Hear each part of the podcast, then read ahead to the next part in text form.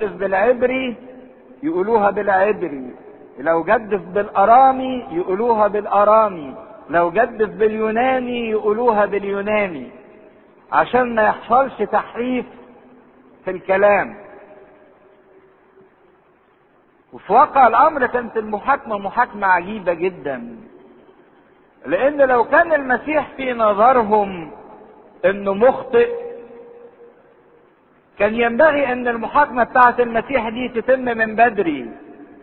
إيه اللي خلاهم يسيبوه ثلاث سنين ونص؟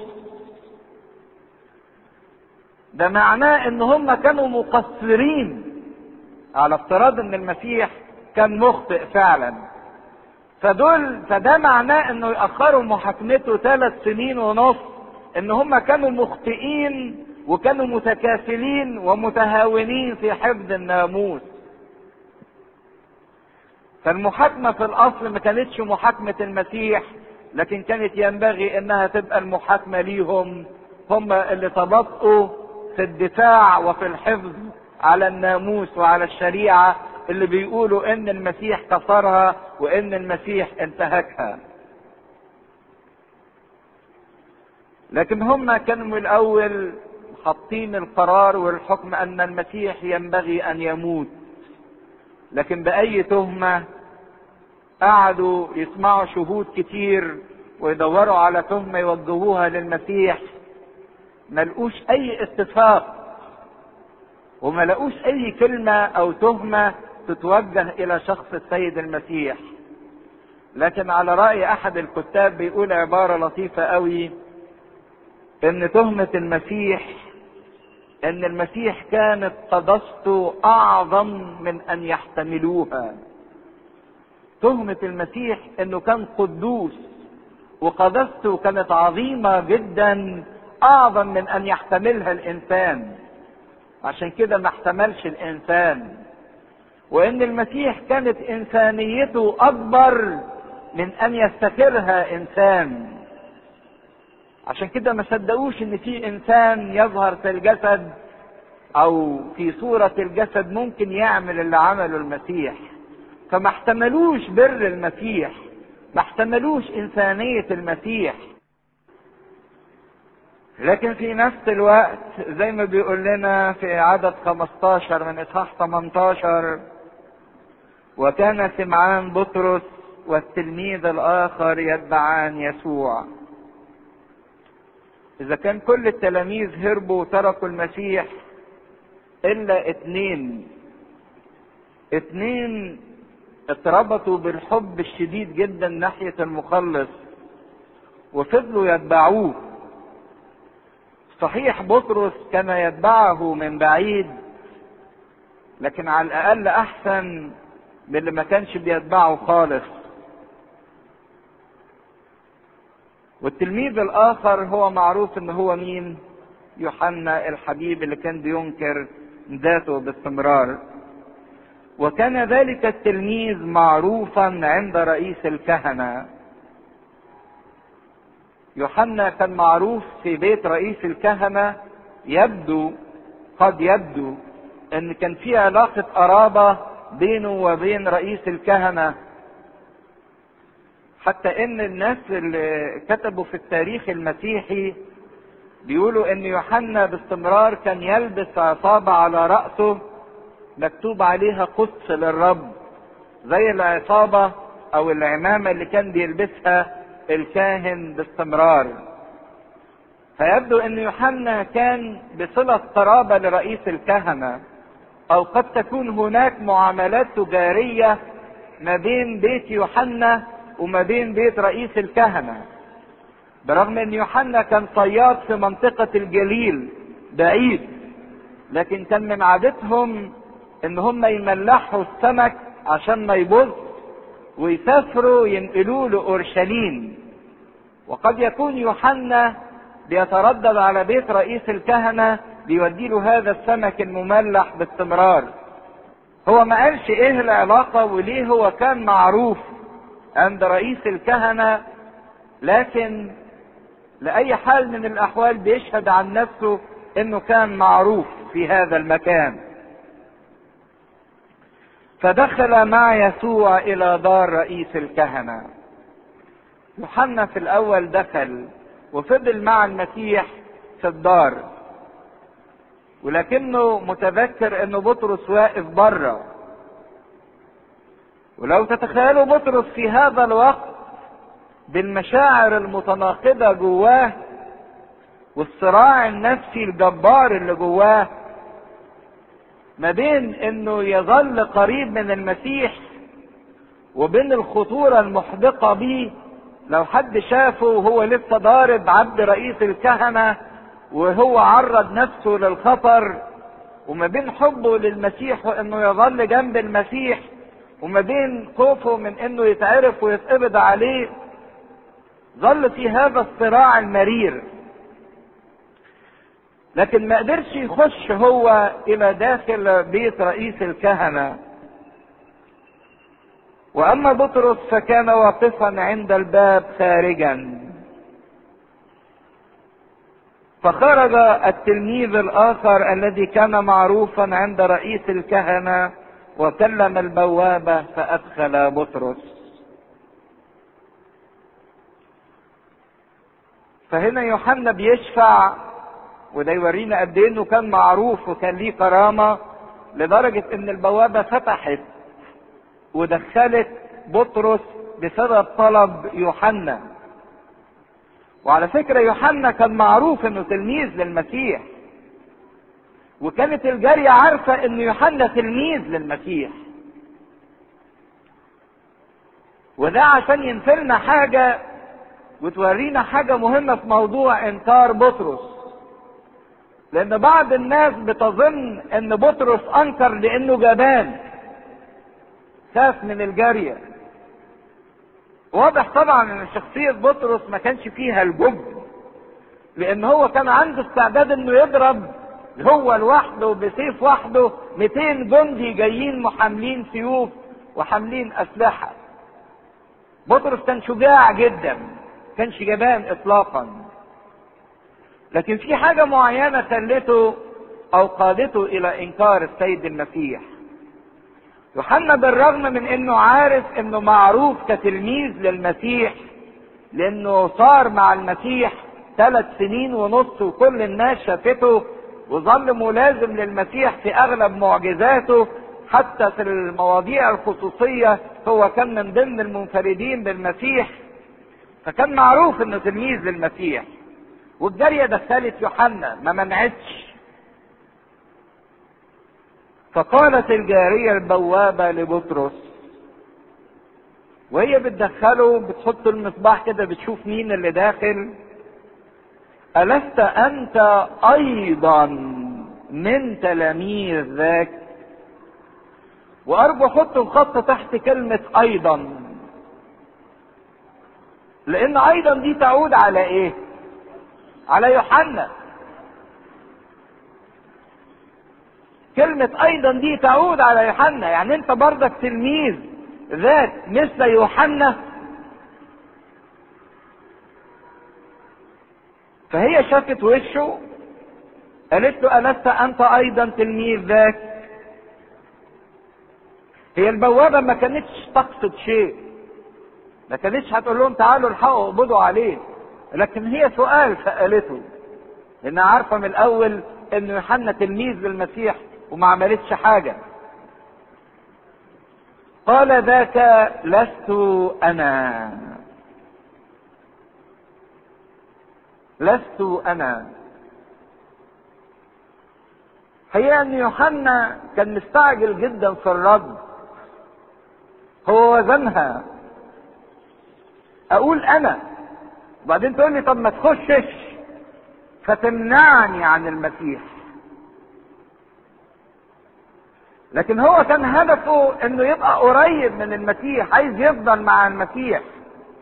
فقال لأ. في اندفاع ودون تفكر أو دون أي تأمل في الكلام اللي بيقوله. لأنه مش عايز أي حاجة تمنعه وتفصله عن الدخول. وكأن حبه للمسيح هو اللي دفعه إنه ينكر المسيح. لأنه مش عايز يحرم من الدخول. مش عايز يبعد عن شخص السيد المسيح. فقال لست أنا. حقيقة إن كان قال لست أنا لا مش أنا. أنكر وجوده وأنكر كيانه وقال مش أنا. لأنه فعلا كان في نفس اللحظة مفصول عن اللي اداله هذا الكيان وهذا الوجود اللي هو شخص المسيح نفسه. وتقدروا تعملوا مقارنة كبيرة جدا ما بين كلمة بطرس لست أنا وما بين كلمة المسيح ها أنا هو. واحد بيقول مش أنا والمسيح بيقول إيه؟ أنا. الإنسان اللي باستمرار بيقول مش أنا مش أنا اللي كدبت مش أنا اللي خدت مش أنا اللي سببت مش أنا اللي غلطت مش أنا اللي سويت. وما بين المسيح اللي بيؤكد ويقول أنا هو. ما خدش باله في أول مرة بأنه بينكر معرفته للسيد المسيح. راوغ في الإجابة على السؤال وقال مش أنا. علشان ما حدش يمنعه من الدخول إلى الداخل. وكان العبيد والخدام واقفين وهم قد اضرموا جمرا. ويوحنا لأنه كان شاهد عيان ابتدى يوصف بوصف تفصيلي للمنظر اللي كان موجود. الدنيا برد وهم جابوا فحم وولعوا والنار متوهجة. والنار كل ما يطلع على هبها كده تضيء في وجوه الناس الجالسين. وأنه كان لأنه كان برد لأن ده كان في شهر إبريل. وكانوا يصطلون يصطلون بمعنى إن هم يتدفون. لكن طبعا العبيد والخدام والجند ما يهمهمش حاجة من موضوع المسيح. هم قاعدين بلا مبالاة بيتفرجوا. إيه اللي هيحصل؟ فالمهم بطرس اضطر يعرف زيه يعمل زيهم يتظاهر باللامبالاة وإن الموضوع ما يهمهوش زي ما إن الموضوع ما بيهمهمش. وعمل نفسه واقفا معهم يصطلي وعمل نفسه زيهم إنه واقف ان هو يتدفى. كل ده علشان ما يبانش عليه أي انفعالات أو أي تغيرات بسببها يخرج خارج المكان ويفصل عن شخص المسيح اللي أحبه. ده كل اللي كان في ذهن بطرس إنه يظل قريب من السيد المسيح. وابتدت المحاكمة أمام رئيس الكهنة على فكرة المسيح زي ما هنشوف اتحاكم ست مرات. حاكم ست مرات. ست مرات في عدد قليل من الساعات. الكلام ده كان من حوالي الساعة 2 بعد منتصف الليل لحد الساعة 6 الصبح. حاكم ست مرات. المرة الأولانية قدام حنان. تاني مرة قدام قيافة ثالث مرة قدام مجمع السنهدرين لما اكتمل أعضاؤه كلهم. رابع مرة أمام بيلاطس خامس مرة أمام هيرودس سادس مرة أمام بيلاطس مرة أخرى وفي المرة الأخيرة دي صدر عليه الحكم بالصلب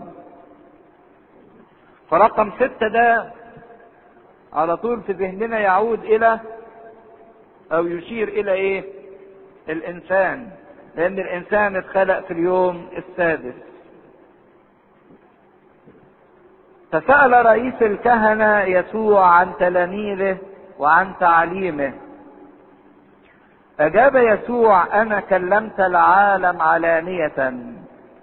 أنا علمت كل حين في المجمع وفي الهيكل حيث يجتمع اليهود دائما.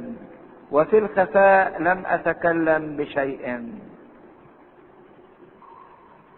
الكلام ده كان قدام قيافة لأن يوحنا بيستدرك في الآخر ويقول لأن حنان كان أرسله موثقا أمام قيافة فقيافة السؤال اللي سأله له سأله عن حاجتين. تلاميذك عايز يعرف هم مين وعددهم قد إيه ومكانهم فين عايز يعرف إن كان في تعليم سري أو تنظيم سري في الخفاء ومين اللي وراك وأنت مستند على مين؟ دي الحتة الأولانية اللي كانت تهم رئيس الكهنة. تاني حاجة وأنت بتعلم بتقول إيه؟ عامل لنا دوشة ليه؟ كان ينتظر إن المسيح ينطق بكلمة ضد الناموس علشان يشتكي عليه ويقدر يجيب التهمة المظبوطه لأن حتى هذه اللحظة ما كانش فيه تهمة محددة للسيد المسيح. هم قبضوا عليه هيموتوه آه لكن ليه؟ مش لاقيين سبب لحد دلوقتي. سؤال فعلا سأله لكن السؤال ده عجيب انت فعلا كرئيس كهنة ما انتش عارف تلاميذ المسيح ومش عارف تعليم المسيح؟ ده انت ياما أرسلت إرساليات وناس قعدت تمتحن المسيح وتصطاده بكلمة وبعت جند الهيكل ورجعوا لك جند الهيكل وقالوا له ما سمعنا أحد يتكلم مثل هذا قط واعجبوا بشخص المسيح؟ وإزاي تبقى رئيس كهنة وإنت ما عندكش تقارير مفصلة عن اللي بيقوله المسيح؟ إزاي تبقى حارس للناموس وحارس للشريعة وجاي دلوقتي تعمل نفسك إنك مش عارف المسيح بيقول إيه؟ وتلاميذه مين؟ مين هم التلاميذ؟ وإيه تعليمك؟ وهل في تنظيم سري؟ بالظبط زي ما بيعملوا اليومين دول. أول حاجة يدوروا عليها في تنظيم سري ولا لأ؟ فالمسيح بص له كده. كان المسيح في منتهى الذكاء والحب والدقة. لو بصيتوا لإجابة المسيح المسيح قال أنا كلمت العالم علانية أنا علمت. كل كلام المسيح على إيه؟ عن نفسه. ما جابش سيرة لمين؟ للتلاميذ إطلاقا. إجابة المسيح بالرغم إن سؤال رئيس الكهنة كان شقين. مين هم التلاميذ وإيه هو التعليم؟ المسيح اتكلم عن التعليم بتاعه فقط. ما جابش سيرة عن تلاميذه. ما جابش سيرة تلاميذه خالص. لأن هي دي كانت خطة المسيح من الأول أن هؤلاء لا يهلك منهم أحد. فاتكلم عن نفسه وعن التعليم بتاعه. انت بتدور على تعليم سري أو تعليم في الخفاء. أنا ما اتكلمتش في الخفاء. أنا كلمت أنا علمت. يقول له كده المسيح أنا كلمت العالم علانية. ما كلمتش تلاميذي ده أنا كلمت الايه؟ العالم كله. كلمتكم أنتوا يا رؤساء الكهنة كلمتكم يا كتبة يا فريسيين يا ناموسيين يا صدوقيين. كلمت الأمم كلمت كل إنسان. كلامي ما هوش لناس معينة أنا اتكلمت علانية بمنتهى الوضوح وبمنتهى العلن. كلامي ما كانش في الخفاء لحد. لاني أنا مسيح العالم كله. ويؤكد انه لم يتكلم في الخفاء. أنا كلمت العالم علانية. وكأن في لمحة جميلة المسيح بيقولها إن الكلام بتاع الناموس والعهد القديم ده كان مجرد ظلال ورموز. لكن الكلام اللي أنا بقوله كلام إيه؟ مش ظلال ورموز. أنا بقول الكلام الواضح الكلام العلني. كلام العهد القديم ده كان كله إشارات كله إيحاءات. ما كانش واضح ما كانش علانية. لكن الكلام اللي أنا قلته كلام علني كلام معلن لأن هو اللي أعلن الله وطبيعة الله بمنتهى العلانية.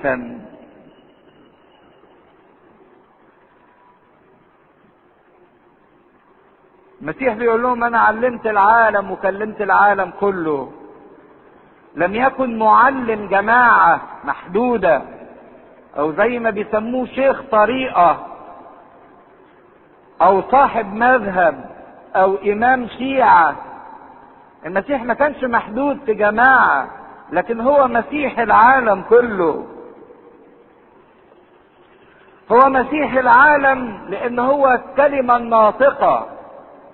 كلمة الله في كل مكان وفي كل زمان ولكل إنسان.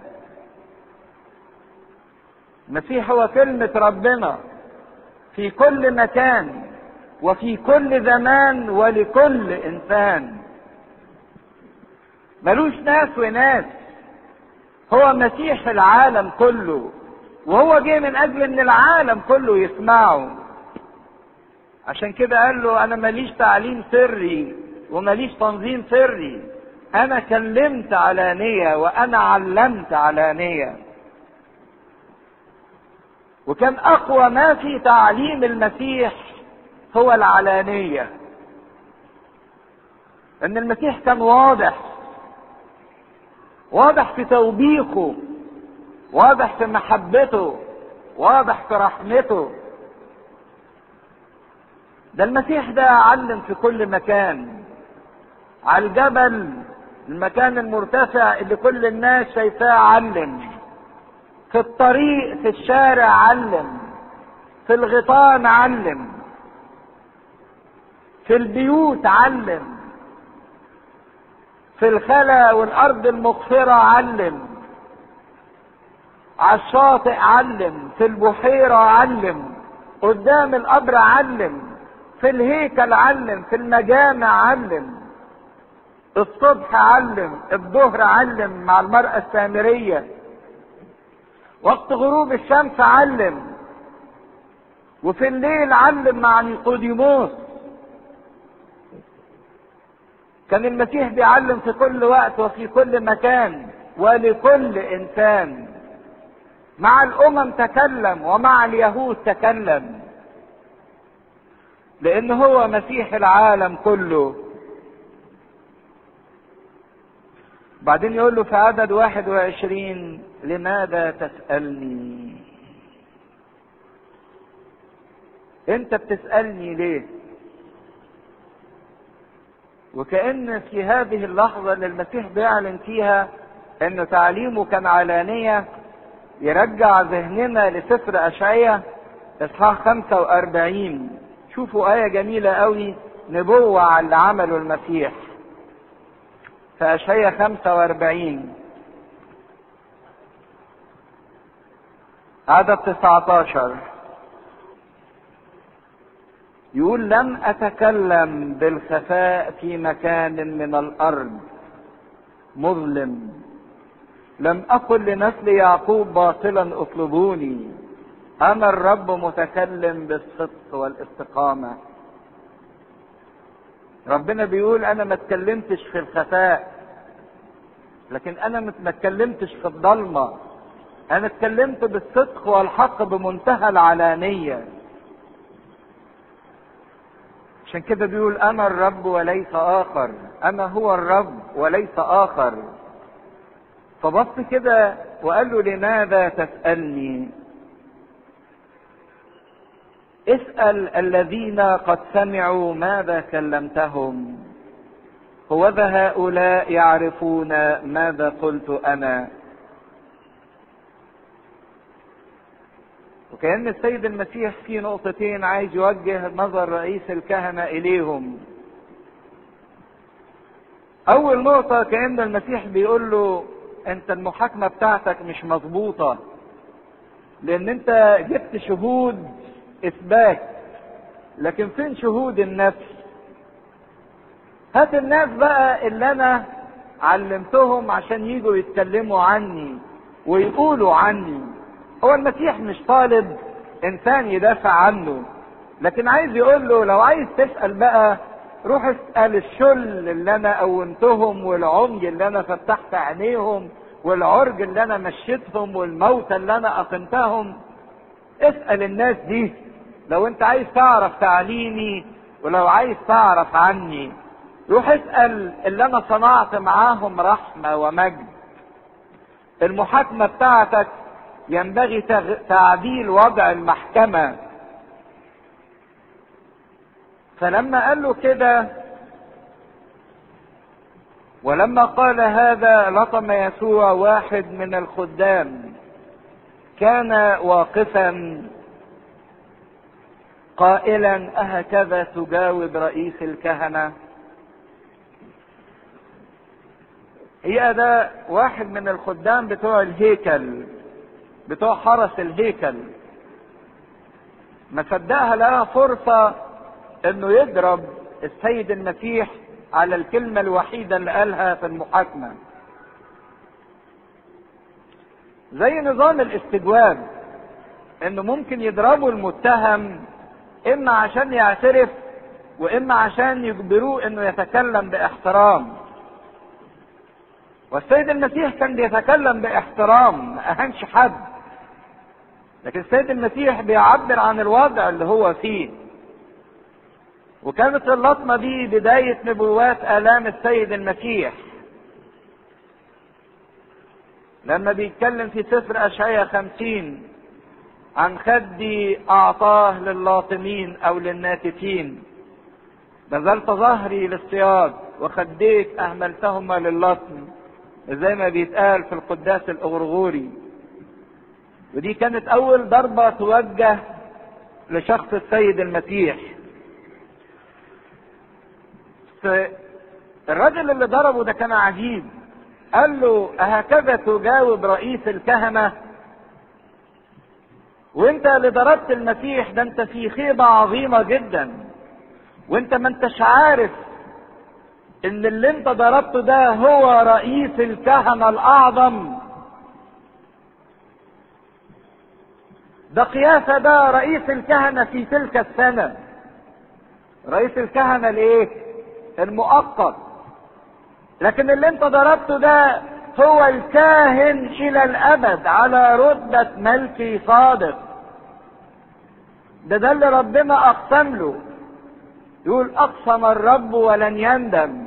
أنك أنت هو الكاهن إلى الأبد مش هذه السنة. على رتبة ملكي صادق.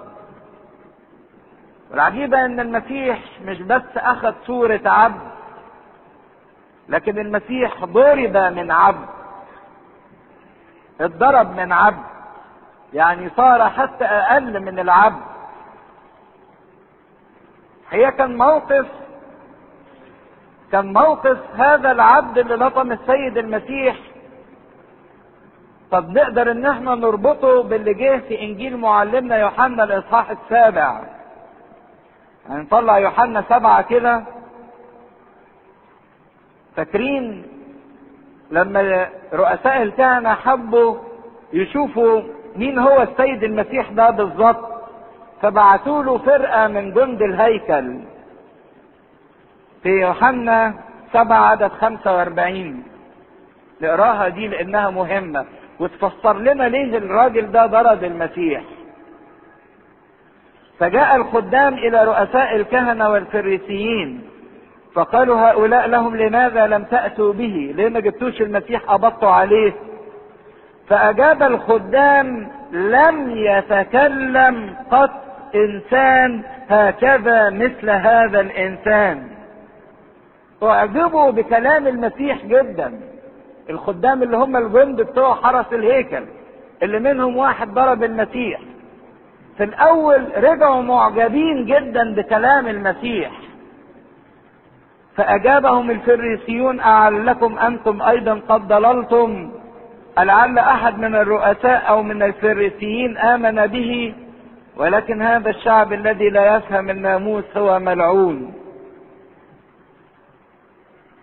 وصارت هناك تهمة موجهة للخدام بأنهم أعجبوا بالمسيح أو تفاعلوا مع المسيح أو تعاطفوا مع المسيح. لكن لما العملية زنقت قوي ما كانش في مانع إن واحد من الخدام اللي في يوم من الأيام اعجبوا بالمسيح يمد إيديه ويضرب المسيح عشان يبين قدام مجلس السنهدرين إن مفيش تعاطف ولا إعجاب بمين؟ بالمسيح. آه من النفس البشرية. في يوم تعجب بالمسيح وتمشي معاه وفي يوم تاني بمنتهى السهولة تمد إيديها وتلطم هذا الوجه المبارك. لما تلاقي إن مصالحها ما بتتفقش مع هذا السيد. ولما قال هذا لطم يسوع واحد من الخدام كان واقفا قائلا أهكذا تجاوب رئيس الكهنة؟ لكن إيه رد فعل المسيح عليه ده اللي إحنا هنكمله المرة الجاية إن شاء الله. أجاب يسوع إن كنت قد تكلمت رديا فاشهد على ردي وإن حسنا فلماذا تضربني? وكان حنان قد أرسله موثقا إلى قيافة رئيس الكهنة. وسمعان بطرس كان واقفا يصطلي فقالوا له ألست أنت أيضا من تلاميذه؟ فأنكر ذاك وقال لست أنا. فقال واحد من عبيد رئيس الكهنة وهو نسيب الذي قطع بطرس أذنه أما رأيتك أنا معه في البستان؟ فأنكر بطرس أيضا وللوقت صاح الديك. ثم جاءوا بيسوع من عند قيافة إلى دار الولاية وكان صبح ولم يدخلوا هم إلى دار الولاية لكي لا يتنجسوا فيأكلوا الفصحى فخرج بيلاطس إليهم وقال أية شكاية تقدمون على هذا الإنسان؟ أجابوا وقالوا له لم لم يكن فاعل شر لما كنا قد قدمناه إليك. فقال لهم بيلاطس خذوه أنتم.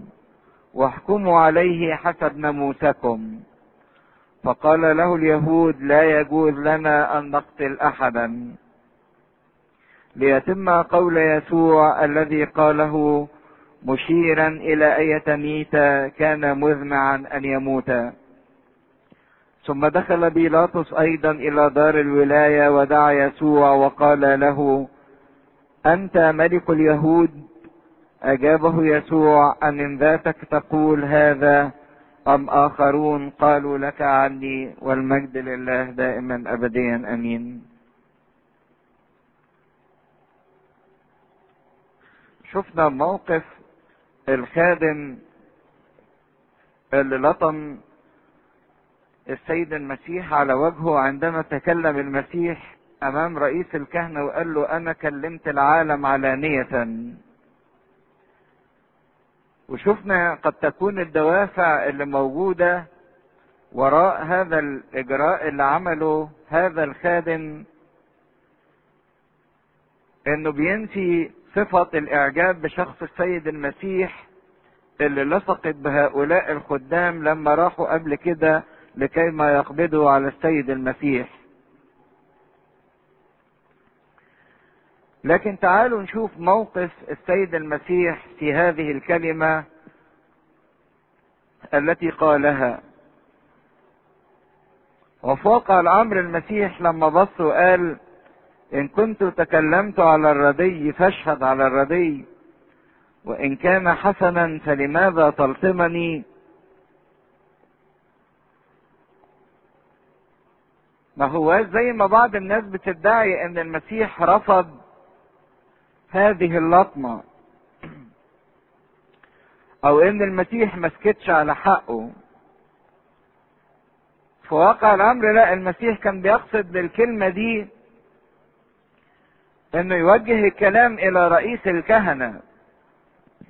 لأن معنى سكوت رئيس الكهنة على اللطمة اللي وجهت للمسيح إن رئيس الكهنة راضي على هذه اللطمة.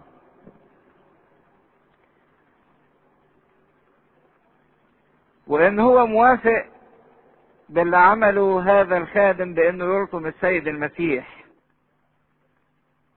وده ضد القانون وضد الإجراءات بتاعة المحاكمة حسب قانون اليهود في السنهدرين.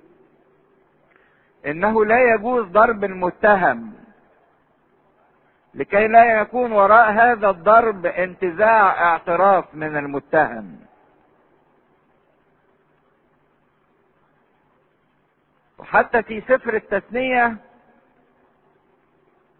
في اصحاح 25 عدد 11 ربنا بيتكلم في هذا الموضوع وبيتكلم إن مفيش عقاب يبقى للمتهم أو ضرب للمتهم أثناء التحقيقات معاه لئلا يحتقر في عيني الإنسان.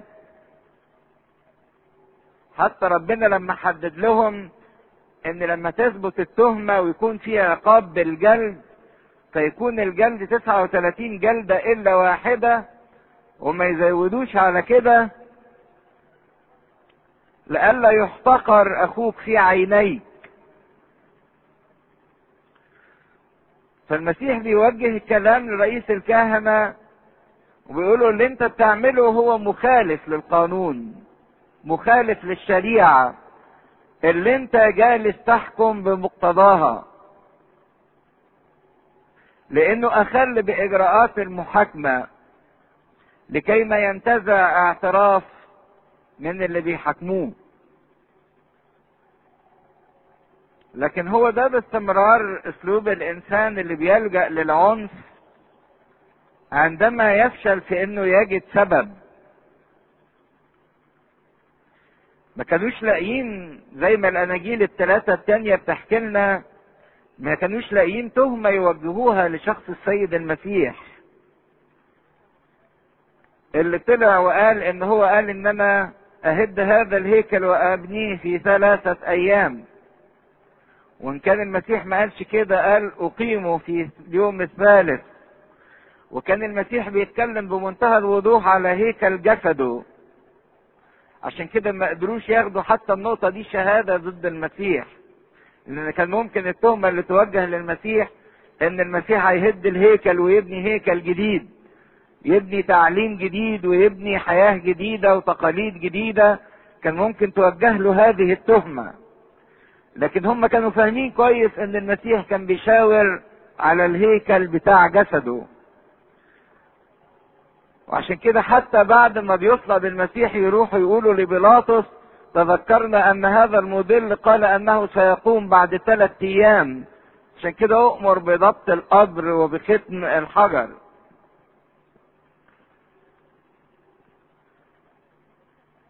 وإذا كانت الكلمة اللي قالها المسيح قبل كده من لطمك على خدك الأيمن حول له الآخر أيضا.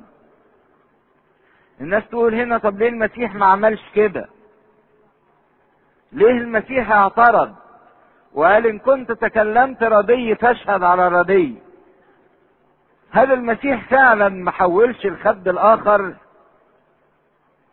إيه رأيكم؟ المسيح حول الخد الآخر ولا لأ؟ اداله الوش التاني وقال له اضرب. المسيح ما حولش الحد الآخر الخد الآخر فقط. المسيح حول جسمه كله ناحية الإيه؟ الصليب. مش حول الخد التاني للضرب. لا ده حول كل جسمه للضرب. عشان كده المسيح لما قال كلمة المسيح كان أول واحد بينفذها. من ضربك على خدك الأيمن فحول له الآخر.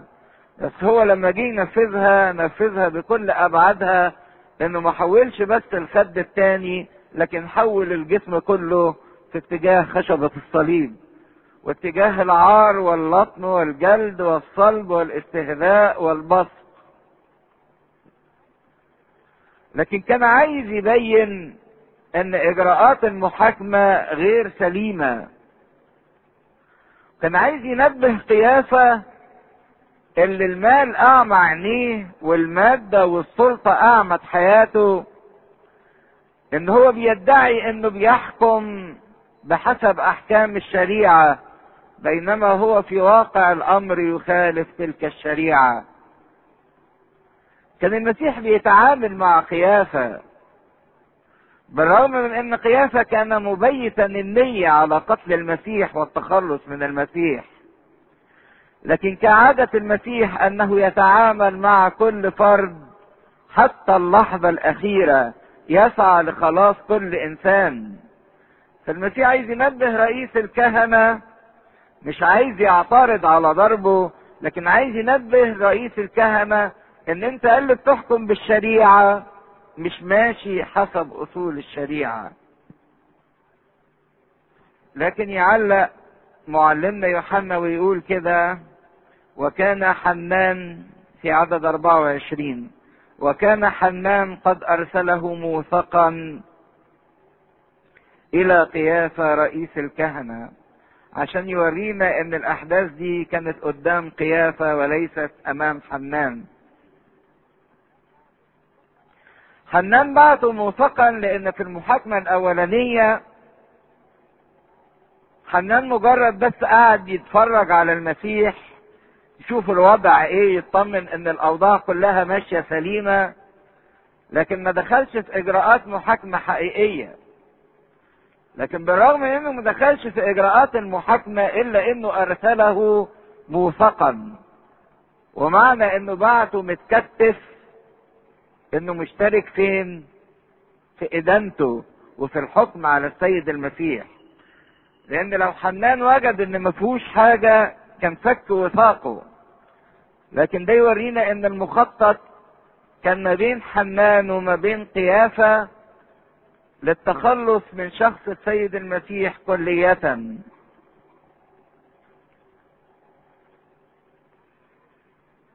فالمحاكمة الأولى كانت أمام حنان المحاكمة الدينية الثانية كانت قدام قيافة.